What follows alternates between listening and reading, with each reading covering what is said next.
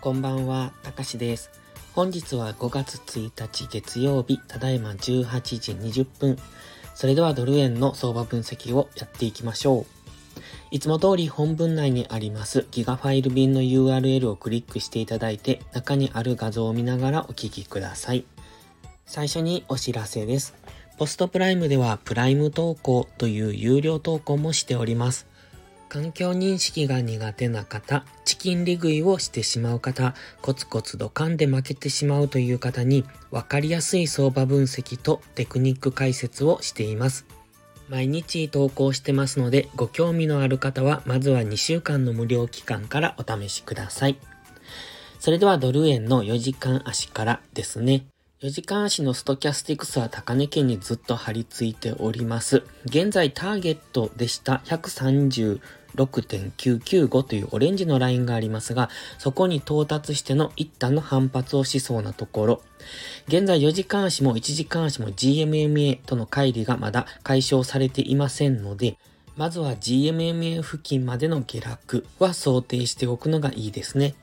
ただ、4時間足の GMMA は現在135円付近にありますので、そこまではさすがに下げてこないとは考えますので、深く押せばその辺ぐらいまでの下落は考えられるんですが、もう少し細かく1時間足で見ていく必要があります。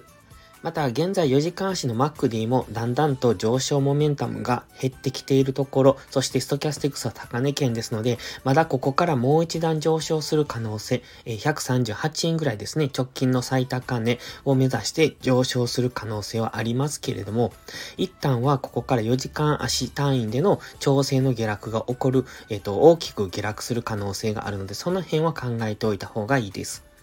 そして次は1時間足です。1時間足では MacD がダイバージェンスを起こしてます。4時間足のインジケーターも怪しくなってきている。なおかつ4時間足の GMMA との乖離も進んでますので、やはり一旦の下落を見ておきたい。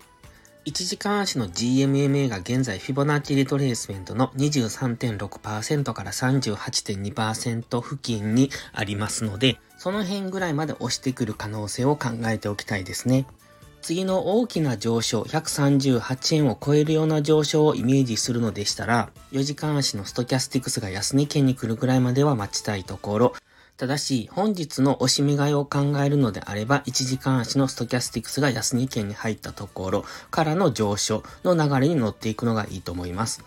ただし、その場合は本日の最高値137円付近を上抜けて上昇するというイメージは持たない方がいいと思いますので、そこを上抜けるのであれば、やはり4時間足のストキャスティクスがある程度下げてこないと上昇しきれないと思いますので、1時間足のストキャスティクスゴールデンクロスからの上昇の場合は、137円ぐらいに利確ポイントを持ってくるのがいいと思います。まずは一旦下げるのを待つ。この下落を狙うのは優位性がありませんので、一旦下げて、そこからの次の押し目買いというところを